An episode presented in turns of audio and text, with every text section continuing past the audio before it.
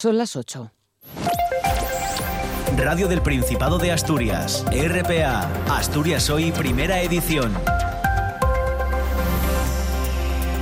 ¿Qué tal? Buenos días. Hoy es martes 20 de septiembre y hasta las 9 aquí en la radio pública en RPA les acompañamos con toda la actualidad del día gracias al trabajo en redacción de Paula Rodríguez, Delia González también al micrófono, al control de sonido Javier Palomo y al micrófono quien les habla Cristina Natal. El consejero de Industria, Enrique Fernández, y la ministra del Sector, Reyes Maroto, coincidían ayer en instar a la Comisión Europea que apruebe lo antes posible el plan de descarbonización de ArcelorMittal y la adopción de medidas extraordinarias para garantizar el futuro del sector siderúrgico en Asturias y también en España debido a la escalada de precios energéticos. Maroto reiteraba su compromiso con la industria asturiana, insistiendo en que es una de las beneficiadas de las medidas de choque aprobadas por el Ejecutivo Central para bajar los precios de la energía. Insistiendo a la Comisión de la urgencia de aprobar ese proyecto porque creo que ante esta incertidumbre eh, de recurrir a ERTES, lo que los trabajadores y trabajadoras necesitan en Arcelor es saber que hay un proyecto de futuro y saber que efectivamente el Gobierno va a acompañar ese proyecto.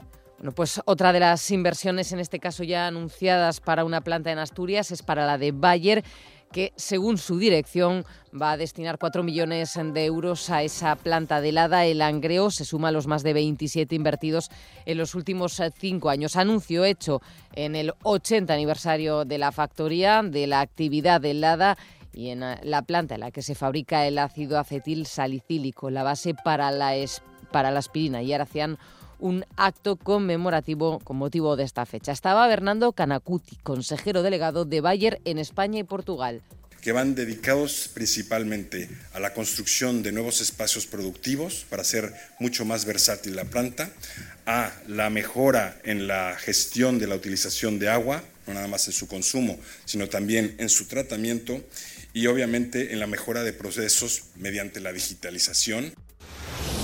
Asturias hoy. El tema del día son las inversiones y el futuro para las industrias asturianas, pero también nos deja la jornada otros titulares. Un hombre ha fallecido a causa de una pelea en un bar de La Felguera. Según recoge el diario El Comercio, la reyerta se produjo en torno a las 8 de la tarde en un bar del centro de la localidad. En el momento del suceso, esos dos hombres estaban en estado de embriaguez. La policía ha abierto una investigación para esclarecer los hechos. Hasta ahora continúan sin dar con el paradero de otro de los implicados en la pelea para tomar la declaración. Y de nuevo, patronal eh, y sindicatos finalizan sin acuerdo una nueva reunión en el SASEC para el convenio de ayuda a domicilio. Tras más de un mes de huelga indefinida, los sindicatos denuncian que la patronal permanece inamovible en sus pretensiones. Por su parte, las empresas del sector insisten en que la propuesta que trasladaron el 25 de agosto es definitiva. Matilde Uribe Larrea, delegada sindical de Comisiones Obreras. Los empresarios siguen ratificándose en que la última propuesta que nos pasaron fue una propuesta definitiva y en la que ellos habían puesto pues eh, mucho de su parte para poder llevar eh, algo a cabo. Los sindicatos y la plataforma del SAT siguen con su calendario de movilizaciones para lograr un convenio que dignifique el sector y mejore sus condiciones laborales. Hoy se concentrarán frente a la sede de la Consejería de Bienestar Social, mañana frente al Ayuntamiento de Avilés y el jueves ante la sede de Jerusia, una de las empresas del sector e incluidas 44 especialidades en el concurso oposición para personal docente. La Consejería de Educación ha presentado una propuesta que distribuye entre 44 especialidades las 1.328 plazas asignadas al concurso oposición para la estabilización del personal docente, cuyo procedimiento extraordinario debe publicarse antes del 31 de diciembre. En la reunión de ayer, la Junta de Personal Docente No Universitario, Comisiones Obreras reclamó al Principado que se evalúe cada especialidad de manera individual. El secretario de Enseñanzas, Borja Llorente. Esto minimiza los riesgos de que el personal asturiano se quede sin plaza porque otras personas de otras comunidades autónomas vengan aquí. Sin embargo, en otras comunidades como Extremadura, Cantabria o Canarias han salido miles de plazas por concurso, lo que permitirá que nuestros aspirantes sí puedan participar en esas comunidades autónomas. El tráfico.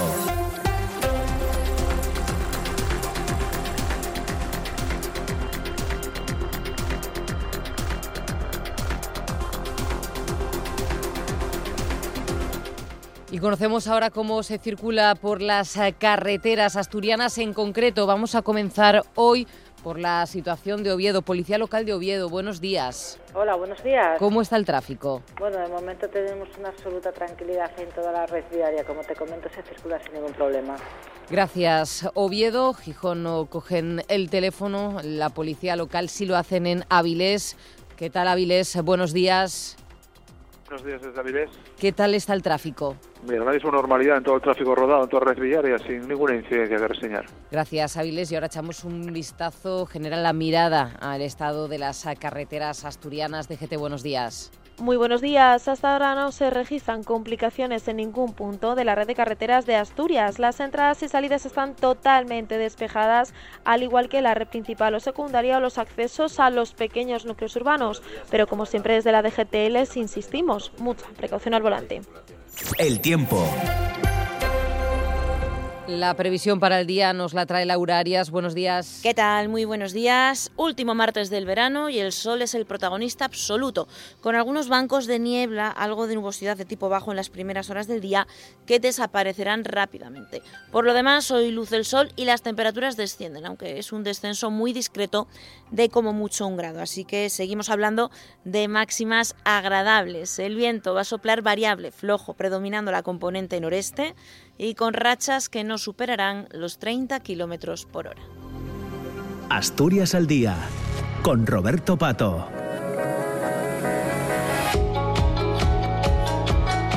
En una hora comienza el espacio para la tertulia, para el debate en RPA de 9 a 10. Lo conduce Roberto Pato. ¿Qué tal? Buenos días. Hola Cristina, ¿qué tal? ¿Cómo estás? Buenos días. Pues ya ultimando los detalles para el programa de hoy, sobre la mesa el final del verano excelente para algunos de los sectores de la economía asturiana, como hemos visto en los últimos eh, días, pero con incertidumbre de cara al otoño. La inflación, que sigue prácticamente sin dar eh, tregua, son asuntos con los que vamos a abrir hoy este programa de opinión en el que participa Almudena Cueto, que es experta en género, sostenibilidad e innovación social, Flor Tejo, de Mujeres de la Escandalera, y Carmen Escandón, que es la responsable de igualdad en UGT Asturias. Cristina. Pues a partir de las 9 te escuchamos, os escuchamos. Buen día, gracias. Buen día, buen día. Están escuchando Asturias Hoy Primera Edición. 8 y 7 minutos de la mañana, el consejero de Industria, Enrique Fernández, mantuvo ayer una reunión en Madrid con la ministra del ramo, con Reyes Maroto. Ambos analizaron la situación de la industria asturiana ante el contexto de incertidumbre motivado por la invasión rusa de Ucrania. En este sentido, coinciden en instar a la Comisión Europea que apruebe lo antes posible el plan de descarbonización de ArcelorMittal. Además, creen que es necesario adoptar otras medidas extraordinarias para garantizar el futuro del sector siderúrgico. Fernández y Maroto han reafirmado el respaldo al proyecto de descarbonización de ArcelorMittal para liderar la producción de acero verde y garantizar la actividad industrial y el empleo de la compañía. Recordamos que la semana pasada la multinacional planteó un ERTE, un expediente de regulación temporal de empleo para sus trabajadores en España que se aplicaría hasta 2023. Desde el Ministerio de Industria, Reyes Maroto ha reiterado su compromiso con la industria asturiana. Recuerda que el pasado mes de mayo firmó en Davos, en Suiza, con el CEO de ArcelorMittal, con Adita Mittal, un acuerdo para ayudar a la financiación de la construcción de un horno eléctrico en Gijón, una planta de reducción directa del mineral de hierro con hidrógeno verde en esa misma instalación y la posibilidad, dice la ministra, de un nuevo horno eléctrico en Avilés. Me reuní además con el CEO de ArcelorMittal en Davos, firmamos una nueva eh, Call of Interest eh, para reforzar el compromiso del Gobierno y bueno, estamos, eh, como digo, presionando a la Comisión Europea para que ese proyecto se apruebe. Está vinculado al hidrógeno verde y va a ser, yo creo que un elemento también de confianza eh, para pasar momentos complejos que está viviendo Arcelor y otras industrias que están parando como consecuencia de los altos precios de la energía y dar confianza y certeza de un futuro que viene en clave verde y digital, como decía yo en mi, en mi intervención. Además, el Principado considera necesario que la Unión Europea intervenga en las importaciones de acero procedente de terceros países mediante el establecimiento de un ajuste en frontera. Enrique Fernández, el consejero de Industria, ha trasladado a la ministra la idoneidad de recuperar los mecanismos de interrumpibilidad para las empresas hiperelectrointensivas y su posible extensión a las industrias gasointensivas. Más asuntos, en este caso que tienen que ver con Arcelor. El concejal de Medio Ambiente, por su parte, el concejal de Gijón, Aurelio Martín, asegura que la empresa comenzará las obras de descarbonización en la ciudad en 2023. Declaraciones que ha realizado en una entrevista concedida al digital Mi Gijón y en este caso traspasa a RPA. Somos conocedores de que eh, la obra civil para la descarbonización de la empresa Arcelor eh, van a comenzar en el 23. Esto es una gran noticia para la ciudad porque consolidará una industria mucho más limpia y que es clave en términos económicos y en términos sociales, pero también es una noticia muy importante para la ciudad porque contribuirá a disminuir los niveles de contaminación en la zona oeste. Y en este contexto de transición industrial, en concreto sobre Arcelor, una delegación de la Comisión de Industria, Investigación y Energía del Parlamento Europeo Está de viaje por Galicia y Asturias desde ayer y hasta mañana, miércoles 21, con el objetivo de analizar, entre otros asuntos, los retos industriales en este escenario de transición energética. También van a abordar la cuestión del elevado precio de la energía. Mañana la visita será a la acería de Arcelor en Avilés. En esa comisión está el eurodiputado del grupo de la Alianza Progresista de Socialistas y Demócratas, Nicolás González Casares. ¿Qué tal? Muy buenos días. Muy buenos días. Hemos escuchado las declaraciones de la ministra de Industria, de Reyes Maroto, subrayando que el Gobierno de España presiona a Bruselas para recibir el, el visto bueno de la descarbonización del plan para ArcelorMittal, por cierto, compañía que la pasada semana planteó un expediente de regulación temporal de empleo para todos sus trabajadores en España y que aplicaría hasta 2023. ¿Cree que Europa escuchará o debe escuchar a España para esta apuesta por el acero verde y el empleo? Pues mire, estoy seguro de que sí, porque lo que plantea ArcelorMittal está en línea con todas las estrategias de descarbonización de la Unión Europea y cumple los parámetros de, la ley del clima y de las diferentes medidas que se están poniendo en marcha. Yo creo que es un plan ambicioso para producir acero verde a través de hidrógeno verde y renovable y yo creo que ese es el camino que hay que seguir. Eh, ustedes están analizando los desafíos, los retos a los que se enfrenta la industria respecto a esta transición energética. Eh, ayer estuvieron, si no me equivoco, en A Coruña y en Ferrolo, iban a Lugo, mañana a Vilés. ¿Por qué han elegido el norte como ejemplo para los retos de la transición? Pues porque precisamente, bueno, en primer lugar que soy gallego y, esto hay que tirar para casa, ¿no? Pero en segundo lugar porque en esta franja norte de España que va desde A Coruña hasta Gijón, en Asturias. Eh, toda esa franja tiene una serie de industrias que están afectadas por la transición energética.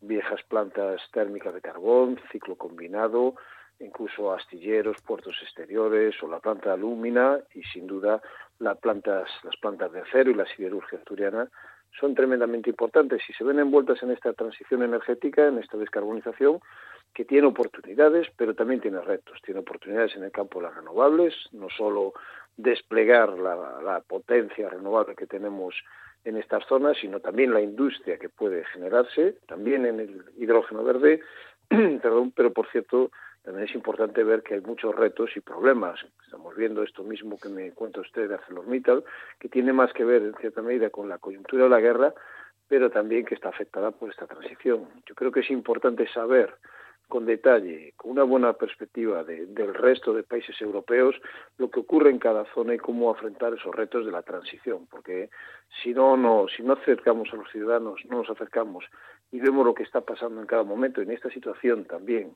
que yo creo que es muy importante estar al pie de la calle de los problemas de la gente. ¿Cómo organizan las visitas? ¿Llegan y hablan con los comités de empresa, con las direcciones, las dos partes, dan una vuelta, toman notas? No lo sé. ¿Cómo, cómo organizan, por ejemplo, hoy el día en Lugo?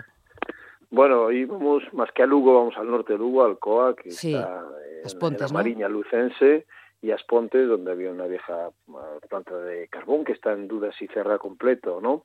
Entonces nos reunimos con los diferentes actores implicados, con, los comités de empresa también, con las direcciones y nos explican también sus planes futuros, porque todos ellos tienen, casi todas las empresas que, que vamos a visitar y casi todas las instalaciones tienen unos planes de descarbonización y de apuesta también por las energías renovables y limpias.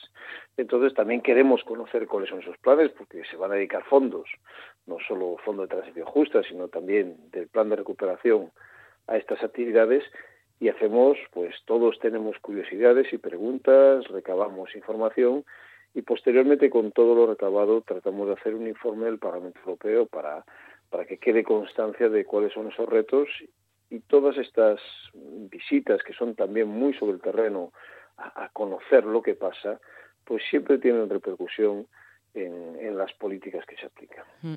Eh, las políticas en esos retos y entre esas oportunidades, pero sobre todo ahora pensando en los retos, ¿está el precio de la energía, señor González?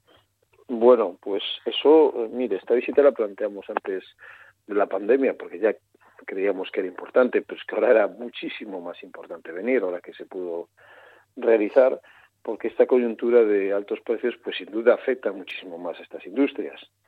Pero también tenemos que ser conscientes de que si queremos ser competitivos, hay que apostar por un despliegue renovable y por nuevas tecnologías descarbonizadas, ¿no? como hablábamos antes del hidrógeno. Y eso también es la clave. Es decir, eh, si hoy en día tuviéramos más renovables, probablemente esta crisis con Rusia nos habría afectado menos. Entonces también tenemos que hacer hincapié en esto. Pero sin duda la crisis de precios es, es un elemento eh, terrible en estos momentos para muchas industrias intensivas en energía, bien sean gas o en electricidad, que ven cómo tienen que parar, como es el caso de ArcelorMittal. Entonces hay que buscar sistemas y mecanismos para que esto no ocurra. Yo estoy convencido de que en España no vamos a tener problemas este invierno de, de cortes de energía ni de electricidad, como puede pasar en otros países, pero también es cierto que eso se paga y lo estamos pagando pues con unos precios muy elevados a la energía. Una última cuestión, eh, y ya de forma breve, decía el, consejero de Industria eh, del Principado también, bueno, lo hemos escuchado en sindicatos y en otros agentes eh, implicados en, en, lo que tiene que ver también con, con, la situación del acero, de la industria en, en, Asturias y en otros lugares, que es necesario imponer los aranceles a esos terceros países, esas importaciones, ese motivo que aduce Arcelor para plantar también y plantear ese ERTE. ¿Cree que es posible que se, que se establezca ese arancelo que también se pueda presionar a Bruselas para que lo haga? Bueno, yo no le llamaría arancel porque en este caso no es un arancel, es más bien un equilibrio del campo de juego. Si aquí tenemos unas normas que las sigan otros, ¿no? Se llama mecanismo de ajuste de carbono en frontera y ya está en marcha en su legislación, está en el tramo final de su negociación entre las instituciones europeas para ponerlo en marcha de manera progresiva y también que sea compatible con las reglas de la Organización Mundial de Comercio. No podemos poner un arancel unilateral, tiene que ser algo progresivo y que dé algo a cambio. ¿no? Entonces, por lo tanto, esto sí que va a funcionar y ya lo saben muchas empresas que exportan a Europa que tienen que hacer sus deberes. Es decir, podemos conseguir este efecto igualador de dos maneras uno tasando a esas empresas que vienen de fuera por el carbono que emiten y que en sus países no pagan, o que ellos mismos decidan empezar a pagar el carbono en sus países y así no sean más competitivas que las de aquí por ese precio del carbono. Esa es la manera en la que queremos trabajar, poner normas para que mientras no consigan eso que les pedimos, que emitan menos CO2, tendrán que pagar el CO2 que no emiten. Entonces, eso es, es importante que, entre progresivamente y de aquí a finales de esta década veremos cómo esto entra en marcha y se empieza a pagar por ello. Eh, creo que es esencial trabajar en esa dirección, pero también es esencial que nosotros vayamos descarbonizando eso, no solo por la lucha contra el cambio climático, sino porque si apostamos por esas tecnologías renovables, también el precio va a decaer y seremos más competitivos. Yo creo que ahora tenemos altos precios de energía, la excepción ibérica que se aprobó eh, a instancias de España y Portugal está funcionando, pero está claro que no es suficiente en este escenario de altísimos precios. Nicolás González Casares, eurodiputado del Grupo de la Alianza Progresista de Socialistas y Demócratas, en esa delegación de la Comisión de Industria del Parlamento Europeo de visita por Galicia y Asturias para analizar los retos industriales a futuro. Eh, Nicolás, muchísimas gracias, señor González. Muchas gracias a ustedes. Buen día.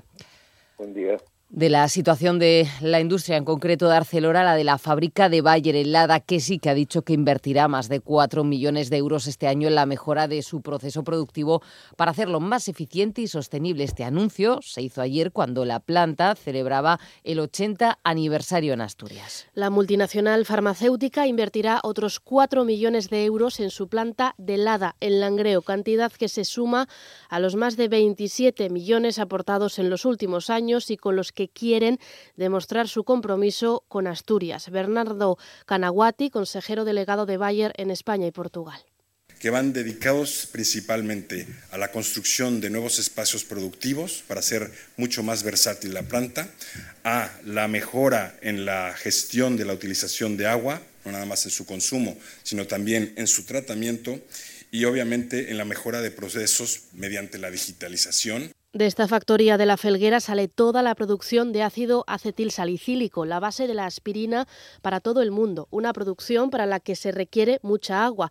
Por ello, la empresa quiere hacer el proceso más sostenible. Desde hace cinco años trabajan para reducir estas cantidades y lo han hecho en más de un 40% las emisiones directas de CO2 a la atmósfera. Jorge Álvarez es el director de la planta de Bayer en la Felguera. Hoy ya el 100% de la energía eléctrica que utilizamos para fabricar nuestros principios activos procede de fuentes renovables, de fuentes verdes, en este caso de, de, energía solar. También estamos con medidas de eficiencia y de ahorro energético para tratar de reducir, igual que hemos hecho en los últimos cinco años, el consumo eléctrico. Al acto asistió el presidente del Principado, quien destacó el compromiso de Bayer con Asturias, a diferencia, ha dicho, de otras compañías, en referencia, aunque sin citarla, a Iberdrola. Adrián Barbón es el presidente del, del Parlamento Regional. Aquí no se puede utilizar el territorio de los trabajadores y luego abandonarlos a su suerte. No todas las empresas actúan igual. Además del ácido acetilsalicílico para las aspirinas, este año la fábrica Langreana ha iniciado la producción de nifedilpino, un medicamento para tratar las anginas de pecho y de la industria del sector de la innovación, que representa ya el 4% del Producto Interior Bruto de Asturias y el 2% del empleo. Datos que desveló el consejero de Ciencia durante la presentación de Asturias Digital Innovation Hub, un punto de ayuda para acelerar la digitalización de las industrias y de las pymes asturianas. Nace con 11 socios y un presupuesto de 1,8 millones de euros. De las 60 empresas innovadoras en 2019 se han pasado a las 514 actuales. Además, un 7,3% de la fuerza laboral está teletrabajando solo por detrás de Cataluña y Madrid, datos que invitan, según el consejero de Ciencia e Innovación, Borja Sánchez, al optimismo. Creo que son indicadores adelantados de ese cambio y de esa diversificación que se está produciendo en la economía asturiana hacia una economía más digital, más sostenible y más innovadora.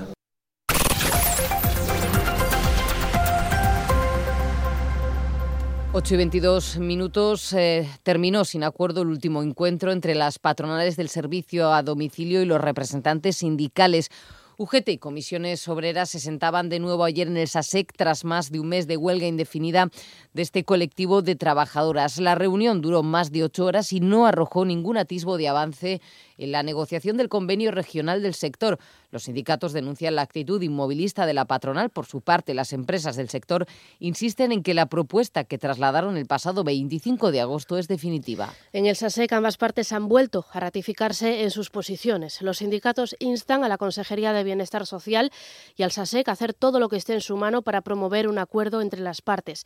Los sindicatos y la plataforma del SAT siguen con su calendario de movilizaciones para lograr un convenio digno para el sector y una mejora en las condiciones laborales de las trabajadoras del SAT, convocadas por comisiones obreras y UGT. Hoy se concentrarán frente a la Consejería de Bienestar Social en Oviedo, mañana frente al Ayuntamiento de Avilés y el jueves de esta semana ante la sede de Jerusia, una de las empresas del sector. Matilde Uribe Larrea es delegada sindical de comisiones obreras. Después de ocho horas más o menos de reunión, salimos sin ningún tipo de acercamiento y ningún tipo de avenencia. Después de las últimas tres reuniones con los empresarios, siguen ratificándose en que la última propuesta que nos pasaron fue una propuesta definitiva y en la que ellos habían puesto pues eh, mucho de su parte para poder llevar eh, algo a cabo. Bueno, pues de la huelga indefinida de las trabajadoras del Servicio de Ayuda a Domicilio Centros de Día y Afines a la que tuvo ayer en la Escuela de Arte en Avilés. 31 de los actuales 33 docentes de la escuela se pusieron en huelga para pedir que se aparte a la directora del centro en funciones. La directora tiene abierto un expediente por acoso laboral y desde mayo del pasado curso ha estado suspendida de empleo y sueldo. Este año se ha vuelto a reincorporar, lo que ha indignado al profesorado. Prácticamente todos los docentes han salido a la calle, se han puesto en huelga. Denuncia la inacción de la consejería que se había comprometido a agilizar la resolución del expediente que aún está abierto. Borja Llorente, secretario general de Enseñanza de Comisiones Obreras. Ya hemos exigido una evaluación de riesgos psicosociales en la escuela que se va a llevar a cabo por parte del Departamento de Salud Laboral, pero deberían ya tomar medidas de carácter político, que es lo que estamos pidiendo una decisión de la consejera que aparte de esta persona que la cese. La incorporación de la directora ha generado un clima de tensión y descontento en el claustro que afirman que se está poniendo en riesgo la salud laboral del personal. Cristina Fernández, representante del claustro de profesores de la Escuela Superior de Arte de Asturias. Que vuelve a originar un clima de tensión y descontento entre el claustro docente y el personal laboral de ambas sedes, poniendo en riesgo nuestra salud laboral por su parte, la directora del centro señala que es ella la que está siendo objeto de extorsión y acoso por parte de los docentes, que quieren ser ellos los que elijan a la persona que ejerce ese cargo. Ha interpuesto una demanda contencioso-administrativa contra la resolución de mayo en la que se la suspendió. Afirma que no piensa dejar su puesto, el que es su destino definitivo en una ciudad a la que está íntima y familiarmente vinculada, dice. Los afectados no descartan nuevas movilizaciones y la huelga no surte efecto. Seguimos en el ámbito educativo. Ayer la Junta de Personal Docente No Universitario, la Consejería de Educación, ambas partes se reunían y trasladaba por su parte la Consejería a los sindicatos la distribución de las plazas de estabilización por especialidades. Son 1.562, la mayoría en secundaria, 1.328 se asignarán por concurso oposición y 234 a través de concurso de méritos. Esto debe resolverse eh, antes del 31 de diciembre. En su propuesta de educación distribuye estas plazas en 44 especialidades. Precisamente ayer Comisiones Obreras, tras la reunión, reclamó al Principado que se evalúe cada especialidad de manera individual. Lo que sí valora el sindicato es que el Principado plantee un concurso de méritos reducido, algo que, según ha explicado a RPA, el secretario general de Enseñanza de Comisiones Obreras, Borja Llorente, beneficia al profesorado asturiano. Hemos exigido que se estudie una por una las especialidades y se vea la idoneidad o no de eh, convocarlas por concurso o si es mejor convocar, convocarlas por concurso oposición. En todo caso, de Asturias es un concurso muy reducido, solo 234 plazas, algo que exigíamos los sindicatos que hemos firmado el acuerdo, debido a que esto minimiza los riesgos de que el personal asturiano se quede sin plaza porque otras personas de otras comunidades autónomas vengan aquí. Sin embargo, en otras comunidades como Extremadura, Cantabria o Canarias han salido miles de plazas por concurso, lo que permitirá que nuestros aspirantes sí puedan participar en esas comunidades autónomas. Eso en líneas generales. Sin embargo, Comisiones Obreras advierte de que hay algunas especialidades en las que los docentes asturianos parten en desventaja. Por su parte, AMPE ha solicitado a la Consejería de Educación la transparencia en la identificación de las plazas y la publicación del calendario de los próximos procesos selectivos. RPA. Asturias Hoy, primera edición. Y en el capítulo de sucesos, un hombre ha fallecido a causa de una pelea en la Felguera. La reyerta se produjo ayer en torno a las 8 de la tarde en un bar del centro de la localidad. Noticia que adelanta el diario El Comercio. En el momento del suceso, los hombres estaban en estado de embriaguez. La policía ha abierto una investigación para esclarecer los hechos. Continúan sin dar con el paradero del otro hombre implicado en esta pelea. Quieren, evidentemente, tomarle declaración quien sí ya ha testificado para la policía es el empleado del bar que fue testigo de lo sucedido. Les iremos ampliando la información a lo largo de la mañana. Y el gobierno asturiano alerta de un nuevo intento de estafa en las residencias de mayores. En esta ocasión, el organismo autónomo de establecimientos residenciales para ancianos de Asturias, Celera, tuvo constancia de una llamada engañosa realizada el pasado sábado a la residencia de Lugones, que por cierto fue inaugurada en abril. La llamada decía que tenían que recibir varios paquetes de un nuevo sistema de videovigilancia, que había problemas con la tarjeta y que tenían que pagar casi 3.000 euros. La responsable de la residencia llamó inmediato a la gerencia del ERA. Esto ya pasó en octubre de 2020 y principios de 2021. La Consejería de Derechos Sociales y Bienestar advierte de que este tipo de comunicaciones nunca son oficiales y aconseja que se denuncien siempre. Y un apunte más, hoy a mediodía comisiones obreras y UGT vuelven a llamar a concentrarse contra la siniestralidad laboral en la confluencia de las calles Santa Teresa, Cervantes y Avenida de Galicia. En Oviedo se guardará un minuto de silencio en señal de duelo y denuncia por la muerte el viernes de un trabajador mientras realizaba tareas de mantenimiento en una empresa ubicada en el polígono de Macua. En Gozo, los sindicatos piden de nuevo un pacto de Estado que ponga el foco en la prevención de los riesgos laborales. Con la del viernes son al menos 11 las víctimas mortales en Asturias por accidentes en el trabajo, en lo que va, decimos, de 2022. Querida Humedad, han sido más de cinco años juntos. Hemos compartido muchos malos momentos, pero es hora de decirte adiós. Adiós a los malos olores, al moho y a los problemas de salud. Me ha costado mucho tiempo y dinero entenderlo, pero ahora sé que te puedo hacer desaparecer de mi vida. Hasta nunca, Humedades. Bienvenido a Murprotect. Contacta en el 910 35 38 o en murprotect.es. Para tu tranquilidad, Murprotect. Garantía de calidad.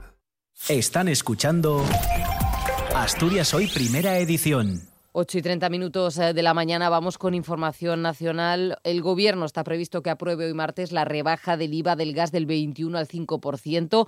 El presidente del Ejecutivo, Pedro Sánchez, anunció esta medida a principios de septiembre con el objetivo de aligerar el desembolso mensual en los hogares españoles que se ha disparado en los últimos meses por la escasez de gas ruso y por eh, previsiblemente, dicen, aumentará con la llegada del frío. Será una medida, esta rebaja, que tendrá vigencia durante los meses de otoño y supondrá una merma de 190 millones de euros para las arcas públicas. También el Consejo de Ministros aprueba hoy una partida de 172 millones de euros para mejorar la atención primaria. Esta partida, contemplada en los presupuestos generales del Estado desde 2022, se distribuirá entre las comunidades autónomas y se dirigirán a implementar el marco estratégico de atención primaria y comunitaria con acciones para mejorar la accesibilidad del sistema en este primer nivel de atención, una vieja reivindicación de las plataformas en favor de la sanidad pública. Y Andalucía suprimirá hoy el impuesto de patrimonio. El objetivo, dicen, es convertir en la segunda esta, en la segunda comunidad autónoma con menor presión fiscal para atraer el asentamiento de empresas. Suprimir este gravamen supondrá una caída de la recaudación fiscal de unos 95 millones de euros que se corresponde con el 0,6% de los ingresos fiscales de la Hacienda andaluza. El impuesto beneficiará a aquellos contribuyentes con patrimonio valorado en 700.000 euros. Habrá también una rebaja del IRPF. El presidente de la Junta de Andalucía, Juanma Moreno, indicó que estas nuevas medidas fiscales situarán a Andalucía como la segunda comunidad con menos presión fiscal de España, después de la Comunidad de Madrid. Vamos a aprobar la sexta bajada de impuestos en Andalucía, con rebajas fiscales potentes y muy vinculadas a las clases media y trabajadoras y a la pequeña y mediana empresa. El objetivo es que solo el próximo año 360 millones de euros queden en el bolsillo de los andaluces, ayudándoles a mitigar los efectos de esta subida de precios. Nuestro objetivo es seguir aumentando la recaudación bajando impuestos. Y en España, en otro orden de cosas, según la Agencia Estatal de Meteorología, el otoño de 2022, este que comenzamos esta semana, el viernes, será más cálido y seco de lo normal en todo el país, sobre todo en el Mediterráneo y en Baleares. Además, en línea con la tendencia de los últimos meses también menos lluvioso de lo habitual, especialmente en nuestro cuadrante, el del noroeste peninsular. El portavoz de la Agencia Estatal de Meteorología, Rubén del Campo, reconoce que este verano ha sido mucho más caluroso de lo habitual. De hecho, ha sido el más cálido desde 1961 y ha tenido 42 días de ola de calor. Pues ha sido un verano extremadamente cálido, con una temperatura media de 24 grados que supera en 2,2 el valor normal del periodo de referencia 1981-2010. 2,2 grados parece poco, pero es mucho, es una, es una burrada, ¿no? si me permitís la expresión, para una estación completa y para un país tan, pues bueno, tan extenso como es España. Por su parte, la ministra para la Transición Ecológica, Teresa Rivera, advierte de que si no se adoptan medidas en menos de dos décadas, algunos sectores de la economía española se encontrarán con graves problemas a consecuencia de las altas temperaturas. Las proyecciones climáticas son bastante pesimistas para el continente, también para España. A mediados de siglo podríamos estar enfrentando veranos insoportables, veranos insoportables que generarían un impacto grande en algunas de las actividades económicas más importantes de nuestro país. Hablaba del sector primario. Podemos pensarlo también en relación con el sector turístico, con la garantía de suministro energético o con la disponibilidad de agua para la vida. Y del ámbito internacional, dos apuntes tras 10 días de homenajes y luto nacional, la Bahía de Westminster y el Palacio de Windsor despidieron ayer en Reino Unido a la reina Isabel II. Londres vivió un funeral de Estado al que acudieron 2.000 personas, entre ellas líderes de todo el mundo y miembros de la realeza. La capital del Reino Unido vuelve hoy a la normalidad tras estar ayer prácticamente colapsada, con carreteras y puentes cerrados al tráfico, vuelos cancelados y una operación de seguridad sin precedentes. En el oficio religioso, el arzobispo de Canterbury puso en valor el espíritu de servicio de la monarca. Al final de la jornada, ya en la intimidad familiar, la reina fue enterrada junto a su marido Felipe de Edimburgo en el castillo de Windsor. Y más apuntes también en clave internacional. México ha vuelto a sufrir un importante terremoto justo el día en el que se cumplía el aniversario de los que el país sufrió en 1985 y 2017 que dejaron miles de muertos, según ha informado el Sismológico Nacional de México. Este último terremoto alcanzó una magnitud de 7,4 en la escala Richter. De momento se ha notificado el fallecimiento de una persona. La alerta sísmica seguida por el temblor sonó menos de una hora después de que millones de personas participasen en un simulacro nacional que se celebra todos los 19 de septiembre. El epicentro se localizó a casi 60 kilómetros al sur de Cualcomán, en el estado de Michoacán, en la costa del Pacífico. Todas las alertas están activadas por si pudiera haber réplicas. El sistema de alerta del tsunami de Estados Unidos ha dicho que aún así existe riesgo de que un tsunami llegue a la costa de Michoacán. Y también en Latinoamérica, el huracán Fiona ha provocado la muerte de una persona y más de 12.000 desplazados a la República Dominicana y daños catastróficos en Puerto Rico. En esta isla del Caribe, las lluvias torrenciales han dejado sin electricidad a parte de la población. RPA, Asturias Hoy, primera edición. Volvemos a la información de Asturias a las 8 y 36 minutos. Varios ayuntamientos han notificado fallos en los tornos de al menos siete apeaderos, la mayoría de ellos de FEBE, que impiden validar los abonos gratuitos del transporte. La Consejería ha trasladado estas quejas a DIF, que se ha comprometido a subsanar cuanto antes estas averías. El Gobierno aprobó el pasado 1 de agosto bonificaciones del 100% en el transporte ferroviario de cercanías y media distancia a los usuarios recurrentes para ayudar a hacer frente al alza de los precios como consecuencia de la guerra de Ucrania y para fomentar el transporte público y reducir el uso del vehículo privado, lo que contribuirá a disminuir nuestra dependencia energética y la huella de carbono. Un abono gratuito que en algunas localidades de Asturias presenta fallos a la hora de utilizarlo. El viceconsejero de Infraestructuras, Jorge García, asegura que Adif trabaja ya para mejorar el servicio. Los usuarios tienen que poder validar, además en los casos en los que exista torno tienen que validar tanto en la entrada como en la salida de las, de las propias eh, estaciones o apeaderos, con lo cual se estaba produciendo esta, esta, esta incidencia, esta dificultad a la hora de justificarlo. Bueno, nosotros trasladamos la, eh, la problemática para esperando que Adif pueda solucionarlo eh, cuanto antes. Eh, desde Adif se nos ha trasladado que la mayor parte de las incidencias que han ocurrido en estos últimos meses se han debido a, vandalismo precisamente con los tornos y, y, los accesos a las estaciones y que bueno que están trabajando en poder en poder solucionarlo. Más sobre transporte, hasta 1.381 turismos, el 59% de los que accedieron el pasado Viernes Santo a Covadonga no pudieron aparcar en los estacionamientos localizados alrededor del complejo religioso, una problemática que también ha venido sucediendo a lo largo del verano.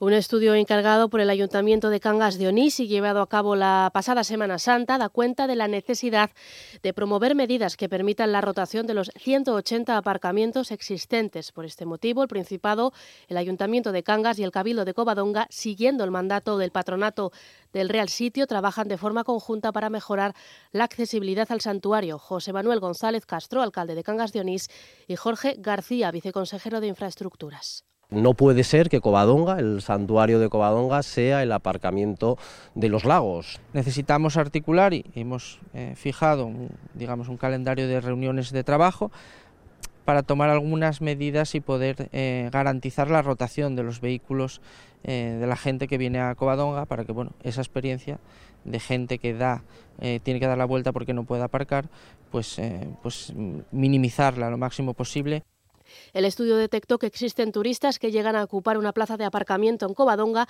durante siete horas. Por eso, el ayuntamiento estudia diferentes fórmulas para fomentar la rotación de vehículos. Por ejemplo, implantar la zona azul gratuita o de pago podría ser una alternativa. Adolfo Mariño, abad del santuario de Covadonga. El aparcamiento siempre fue gratuito. En esta situación en la que estamos viviendo ahora, la realidad se impone de otra manera. No sabemos lo que va a haber. No sabemos si va a ser gratuito, si va a ser de pago, como sea. Pero ciertamente, sea lo que sea, eh, yo creo que, que tenemos que dar una solución y para eso está esta comisión técnica. Y de Viales seguimos hablando. En ayer comenzaron las obras de reforma de la carretera que une Moreda con Boy Bustillé, trabajos que permitirán ensanchar la vía ganando visibilidad y seguridad, una mejora muy demandada y esperada. Alejandro Calvo, consejero de Medio Rural y Cohesión Territorial, también escuchamos al alcalde de ayer, a Juan Carlos Iglesias. Por lo tanto, esa va a ser la primera fase, ¿no? Hacer los desbroces y ya como vais a ver o podéis ver los primeros movimientos de cierra en las zonas eh, con mayor problemática, ¿no? Y a partir de ahí ya el desarrollo de toda la programación, que tiene que ser ampliar la caja, generar bases y finalmente todas las instalaciones de rodadura, drenaje. Un gran día, por fin vamos a ver iniciar las obras en la carretera de Bo. Esta carretera era una de las que en peor estado estaban dentro de, del concejo. Y el consejero de Medio Rural también ha hablado de las obras del embalse de Tanes. En caso, empezarán esta semana, dice Alejandro Calvo, que ya se está ultimando el acta de replanteo para poder comenzar con la construcción de los embarcaderos y las estructuras auxiliares. El Principado explica que las obras no han podido comenzar antes debido al alto nivel del agua. Escuchamos a Alejandro Calvo. Hasta donde yo sabía, el, el acta de replanteo podría estar desarrollándose entre hoy o mañana ya mismo. El compromiso de la realización del embarcadero tiene dificultades técnicas que ya han sido explicadas donde la coordinación del gobierno la es y por eso evidentemente el vicepresidente estaba al tanto y donde esta semana ya se iniciarán los, los trabajos con normalidad. Están escuchando Asturias Hoy Primera Edición. 8 y 41 minutos, seguimos con información municipal. Este mediodía finaliza el plazo para presentar las candidaturas a las primarias del PSOE de Gijón. Por el momento solo se ha confirmado la de Luis, uh, la de Luis Manuel Fer, Flores Floro el expresidente de Proyecto Hombre lo hace, ha dicho en declaraciones a RPA, Floro, a recibir el apoyo tanto de Ciudadanos como del propio partido. Cree que no sería negativo que pudiera haber más de una candidatura. Admite además que se han producido enfrentamientos internos que han forzado estas primarias y que han hecho que la actual alcaldesa, Ana González, renuncie a repetir. De todos modos, Luis Manuel Flórez subraya que el Partido Socialista de Gijón mantiene cohesión en cuanto a las ideas. Yo creo que hay un, un único partido, con un único proyecto, eh, para Asturias, para Gijón, para, en fin, entonces, eh, lo que puede haber en el partido son distintas, entiendo yo, eh, distintas miradas, como lo hay en cualquier familia. Es decir, es normal que tengamos miradas distintas sobre las cosas, ¿no? Aunque se había especulado con que pudiera ser así, finalmente José Ramón Tuero, concejal de Deporte, Distrito Rural, no se presentará a esas primarias. Tampoco participará en el proceso Blanca Cañedo, otro nombre que había sonado durante los últimos días. También en declaraciones a RPA, la directora de las clínicas Belladona reconoce que miembros del partido la habían animado a presentarse, algo que descartó, dice, cuando se enteró de la candidatura de Floro. La ejecutiva, después de arduas reuniones, me imagino, pues ha, elegido un candidato que además me parece estupendo, alguien que ocupe un poco ese sector que yo de alguna manera parece que podría representar, que es todo el, el entorno social y, y sí, no, no, no procede, no procede que yo, que yo siga adelante. Lo que no se sabe todavía, habrá que esperar a que termine el plazo a las 12 de este mediodía, es si el sector afín a Ana González presentará candidato o candidata. Entre mañana 21 de septiembre y el 27 se recogerán y presentarán los avales para cada uno de los aspirantes. La proclamación de candidatura será el 28. La agrupación municipal de Gijón ha fijado las votaciones para el 9 de octubre en primera vuelta y para el 16 en segunda. Seguimos con la actualidad de Gijón. El concejal de Medio Ambiente apela a la sensatez de los grupos políticos y las entidades sociales para evitar que el ayuntamiento pierda los casi 3 millones de euros, dice, de fondos europeos con los que se iba a financiar la renaturalización del río Piles. En toda España se han presentado 37 proyectos orientados a la recuperación de ecosistemas fluviales. En la baromación El del Piles ha obtenido la tercera puntuación más alta. El ayuntamiento trabaja ahora en la aprobación de un proyecto definitivo que permita optar a esa subvención. Sin embargo, el concejal Aurelio Martín alerta de que la sentencia que obliga a la reapertura del anillo navegable podría poner en peligro esta vía de financiación para renaturalizar el Piles. Dice Aurelio Martín que aún se está estudiando la posibilidad de recurrirlo. Yo creo que la sentencia lo que ha introducido es incertidumbre, ¿no? Eso no, no lo niego y bueno, eso nos va a obligar, insisto, a hilar muy fino un proyecto eh, que es muy importante para la ciudad, que ha sido lo mejor valorado en España y espero que nadie en este camino siga poniendo piedras. ¿no? Bueno, pues más noticias de Gijón. El ayuntamiento ha anunciado que asumirá el 50% del coste de las actividades de turismo activo que se contraten en el concejo hasta el 31 de marzo de 2023 busca seguir avanzando en el proceso de desestacionalización de las visitas turísticas y en la digitalización del turismo. Para acceder a este descuento hay que realizar la reserva antes del 30 de noviembre a través de la web www.reservagijón.es. En total se ofrecen más de 30 experiencias y actividades turísticas de la mano de las 22 empresas que participan. Santos Tejón es el concejal de Promoción Económica, Empleo y Turismo de Gijón. Van a tener a su disposición un motor de reservas que desde luego les va a servir de ayuda y sobre todo lo que queremos es que, se, utilice, que, se, que utilicen como un medio más para la digitalización de las empresas de aquí de Gijón y sobre todo para que sean más competitivas, que les ayuden en su competitividad y desde luego esperemos que sea, eh, aunque lo hagamos en un periodo eh, distinto al verano, esperemos que sea un éxito. Y si les hablábamos que este mediodía finaliza el plazo para presentar candidaturas a las primarias del PSOE en Gijón, en Oviedo la agrupación municipal socialista abrió ayer el plazo para precisamente abrir esas candidaturas, para presentar esas candidaturas que servirán para elegir al cabeza o a la cabeza de lista para las próximas municipales de mayo de 2023. Ayer la formalizaba Carlos Llaneza, el presidente de Manos por el Naranco. Podamos contribuir a aportar a la ciudad un proyecto que que ilusione, que contagie esa ilusión obetense que tenemos, que tenemos eh, muchos, que espero reunir un equipo que comparta esa, ilusión y entre todos, junto con, con, el propio partido, hacer ese programa en el que la mayoría de obetenses se sientan identificados y contagiarles también un poco de esa ilusión y de esa pasión por Oviedo. Por su parte, la ingeniera de Minas y exdirectora de Industria, Rosana Prada, dice que presentará hoy a las 10 de la mañana su candidatura en la sede de la FSA. A las 12 termina el plazo para registrar todas las candidaturas a primarias en todos los concejos. Espera que a lo largo de la mañana la FSA informe de todas las presentadas. El Comité de Ética será quien analice el organismo encargado de constatar si existen irregularidades o no. Y también en la capital asturiana, las asociaciones vecinales del casco histórico han pedido ya amparo a la Dirección General de Cultura y Patrimonio ante la nueva ordenanza de terrazas que quiere sacar adelante el ayuntamiento. Dicen que la normativa que se encuentra en fase de tramitación vulnera la ley de patrimonio e incluye algunos puntos que son incluso ilegales. Por ejemplo, el anclaje de las estructuras o la posibilidad de que los negocios puedan ocupar un extra de fachada. Ana Isabel Álvarez es la presidenta de la Asociación de Vecinos del Fontán sí que va a afectar a la zona histórica, unos cambios que pueden ser de relevancia y que entendemos que va en contra del criterio de patrimonio cultural que hasta ahora era defender el uso general, que es el tránsito peatonal, frente al especial, que sería la ocupación de terrazas en la zona histórica. El colectivo vecinal subraya que según la ley de patrimonio cultural no está permitido instalar elementos fijos en las terrazas. Recuerdan además que la totalidad del casco histórico de Oviedo es bien de interés cultural. Germán Abad, presidente de la Asociación de Vecinos de Gascona, Endalecio Prieto y Luis Miguel Clemente, presidente de la Asociación Afectados por la Movida. Queremos es que Oviedo no se convierta en una copia de la calle Gascona es decir, en propiedad privada de los hosteleros. Pedirles amparo y decir de una vez por todas que el casco histórico de Oviedo es de todos los obetenses, no solo de una organización hostelera, y que el alcalde está demostrando una debilidad tremenda, no solo en este caso, sino en otros más que estamos viendo ahora mismo. Por su parte, el alcalde de Oviedo, Alfredo Cantelli, dice que tendrá en cuenta la opinión vecinal, pero que su gobierno apuesta por ampliar las terrazas y dice que lo hace en beneficio de hostelería y comercio.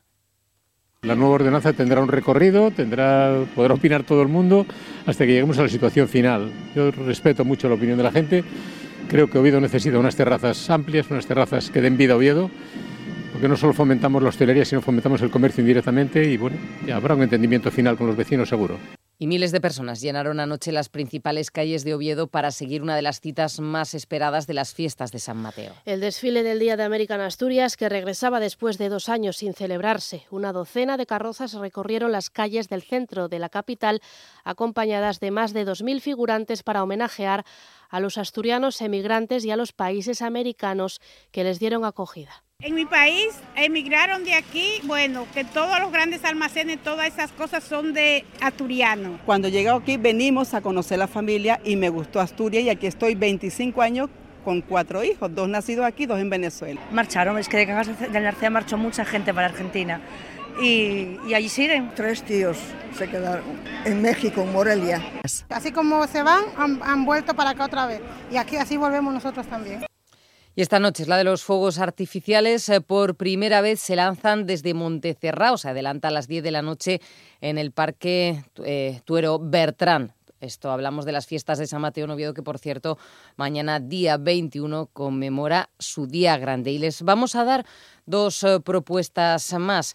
La mm, que nos lleva al cine es la del Festival Internacional El Fix en Gijón, que este año estrena sección educativa. Se llama Semilleru Campus Cinematográfico, aspira a formar a cineastas noveles y a favorecer la creación de una cantera de realizadores independientes con firma de autor. Los interesados pueden inscribirse hasta el 30 de este mes de septiembre. El certamen comienza el 11 de noviembre. Alejandra Barbé es portavoz del Departamento de Prensa del Festival de Cine de Gijón. Estamos bastante a tope intentando tenerlo todo listo y cuanto antes mejor en la calle para que nuestro público pueda ir estudiándose el programa. Está dedicada a proyectos en desarrollo para niños, es decir, aquello que dé lugar a películas infantiles en el futuro, para cineastas noveles con un máximo de dos largometrajes a sus espaldas y para aspirantes a cineastas, que esto es muy importante para personas que quieran, que deseen desarrollar proyectos cinematográficos. Y otra propuesta cultural más. Hoy en el Centro de Cultura Antiguo Instituto Jovellanos, también en Gijón, habrá una charla coloquio titulada Las mujeres en la represión franquista y se proyectará el documental Las maestras de la República de Pilar Pérez Solano. Será a partir de las 5 de la tarde. En el acto intervendrán también la viceconsejera de Justicia, Encarnación Vicente, y María Antonia Moreno, asesora de coeducación del Instituto Asturiano de la Mujer, en ese coloquio que se tendrá lugar posterior a la proyección y que participará también la escritora Pilar Sánchez Vicente y la historiadora Arancha Margolles. Es uno de los actos programados por el Instituto de Memoria Democrática y también por la Universidad de Lisboa y el Archivo Histórico de Asturias con motivo de la Semana de la Memoria. También hay unas jornadas sobre exilio asturiano. Tendrá lugar los días 22 y 23 de este mes, es decir, el jueves y el viernes en el Archivo Histórico de Asturias. En Asturias hoy, primera edición, Deportes. Toda la actualidad de los deportes nos la traen los eh, compañeros de tiempo añadido. Hoy saludamos a Fernando García de Dios. Buenos días. ¿Qué tal? Buenos días. El estado de Borja Sánchez es las preocupaciones de John Pérez Bolo. El jugador obetense se tuvo que retirar por una molestia en el aductor ante el Ibiza y es duda para el partido del domingo a las 4 y cuarto ante el Lugo en el Ancho Carro. El equipo azul regresa esta mañana al trabajo en una semana en la que el entrenador Carballón espera la vuelta al grupo de Birzada. También tendrá entrenamiento el Sporting, en este caso a puerta cerrada y de cara al encuentro del viernes por la noche contra el Ibiza en el Molinón.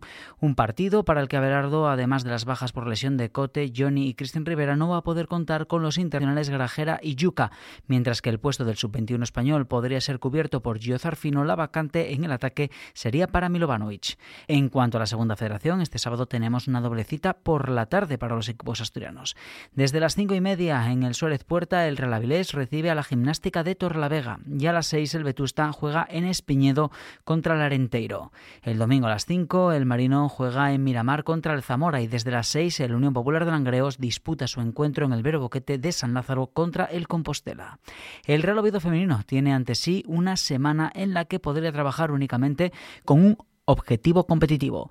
El domingo las de Alex Rodríguez juegan en Lezama ante el Athletic B desde las 4 de la tarde. Nuevamente el Motive Co Gijón tendrá un partido de viernes. En esta ocasión el conjunto fabril de balonmano recibe la visita del Mecali Atlético Guardés que entrena el técnico asturiano Abel González. El equipo de Cristina Cabeza intentará limar en las sesiones de trabajo la falta de concentración y de atino a la portería contraria que se vieron frente al Aula Valladolid. Tras la primera victoria en la división de Honor Plata masculina, el Unión Financiera Vaso Oviedo se prepara para su primera salida en la competición. Los de Ricardo Margareto juegan en la pista del Balomano Zamora en Amora desde las 6 de la tarde del sábado. También ese día, el Telecable Hockey Club tendrá su primer partido como local en la Hockey Liga Femenina. Será a partir de las 7 y cuarto frente al Jeidanet Alpicat, un partido que esperan en el seno del equipo que sirva para dar por bueno con un triunfo el punto sumado la pasada jornada frente al recién ascendido Sneca Fraga. La ansiada llegada de un pivot que ocupe el lugar de Hervé Cabasele ya es una realidad para la Limerca Oviedo Baloncesto. El ruandés Noah Bijirungwani llegará en las próximas horas al equipo de Pumarín procedente de los Chicago State Cougars de la NCCA. Él viene, además, de jugar eh, con su selección este verano dos encuentros para el Mundial ante Túnez y Camerún. Esta podría no ser la última llegada al equipo. La dirección deportiva está valorando fichar de forma temporal a un jugador ante el retraso en la recuperación del lesionado Marc Martí. Y la asturiana de categoría junior, Andrea Fernández Tuero, va a representar a España en los próximos World Roller Games, que se van a llevar a cabo en Argentina. La deportista del Asturpatín viene de lograr dos medallas de bronce en el Campeonato de Europa celebrado en Italia en las modalidades de 200 pista y vuelta circuito. Asturias hoy, en clave económica. Vamos eh, cerrando el día y lo hacemos, eh, el día no, en este caso el eh, primer informativo de la radio pública, esta primera edición de Asturias hoy lo hacemos mirando a los temas económicos y lo hacemos como siempre con Renta 4, hoy con Antonio López Clariana. Antonio, buenos días. Hola, muy buenos días. ¿Cómo esperamos que abran hoy los mercados? ¿Qué previsiones tenéis? Bueno, abre aparentemente un mercado bastante tranquilo, con, subidas eh, pequeñas, pero, pero sí que es cierto que con todos los índices en verde, un 0,20 entre 0,20 y 0,30 arriba, tanto los mercados europeos como los americanos. Y bueno, pues parece que la volatilidad puede bajar un poquito, está en la zona de 25,75 y eso, bueno, pues parece buena señal. Vamos a ver qué, qué noticias salen a lo largo del día y si la tendencia continúa al alza. Eh, eso, eso eh, en Europa o también miramos a Estados Unidos y las cosas están parecidas. ¿Cómo cerraron ayer? Lo digo por la previsión de la Fed de mañana, que me imagino que ya están pensando en ello, ¿no? Sí, yo creo que el mercado ya descuenta una subida también de, la Fed eh, de tipos de interés importante. Y bueno, el mercado ayer sí que es que empezaba el día en, negativo y acabó subiendo al final de la sesión, pues el Nasdaq, por ejemplo, por encima del 0,70. Y bueno, pues yo creo que esa vuelta en un día de los mercados eh, y la continuidad alcista de hoy con un 0,20 arriba yo creo que puede ser una buena señal. Mm. Nos tenemos que fijar eh, hoy en los mercados en, en, alguna, en alguna empresa en concreto, en, en algún nombre en concreto, Antonio. No, yo creo que bueno hay que ver cómo, lo siguen haciendo sobre todo las entidades financieras que son las grandes beneficiadas eh, pues con toda esta situación actual que tenemos y, la mejora de, resultados posible por, por, esta subida de tipos y bueno pues yo creo que estas son compañías que deberían de seguir al alza y que es un sector que, sí que es cierto que está castigado durante los últimos años de forma eh, bastante interesante y yo creo que ahora mismo es el sector ganador en el corto plazo. Pues eh, estas son las previsiones para el día, como decimos, esperando a los datos que nos lleguen desde Estados Unidos. Eso será ya mañana, más bien mañana por la tarde. No obstante, mirando a Europa, también a Wall Street con este análisis de los mercados gracias a Renta 4. Antonio López Clariana, muchas gracias. Buenos días. Gracias a vosotros. Un abrazo. Para estar al día, Asturias al día. Asturias al día. Un programa de noticias, análisis y debate que se emite de lunes a viernes a las 9 de la mañana en RPA. Reflexionar, tertuliar, dialogar, conversar sobre asuntos que nos ocupan y preocupan de la actualidad asturiana. Asturias al día en RPA, la radio autonómica. La radio es mía a punto de comenzar una jornada de martes en donde cerraremos nuestro tiempo jugando con las palabras y los idiomas, el inglés, el francés, junto a Sabrina Clemente y a John Falcone. Una mañana de martes donde podremos acercarnos a esas buenas lecturas que nos trae Rafa o al trabajo de la Haya, que nos cuenta Monchu Iglesias. Ah, y que no te piquen las abejas, que también volvemos con tu colmena. Así estamos de planes en la radio es mía.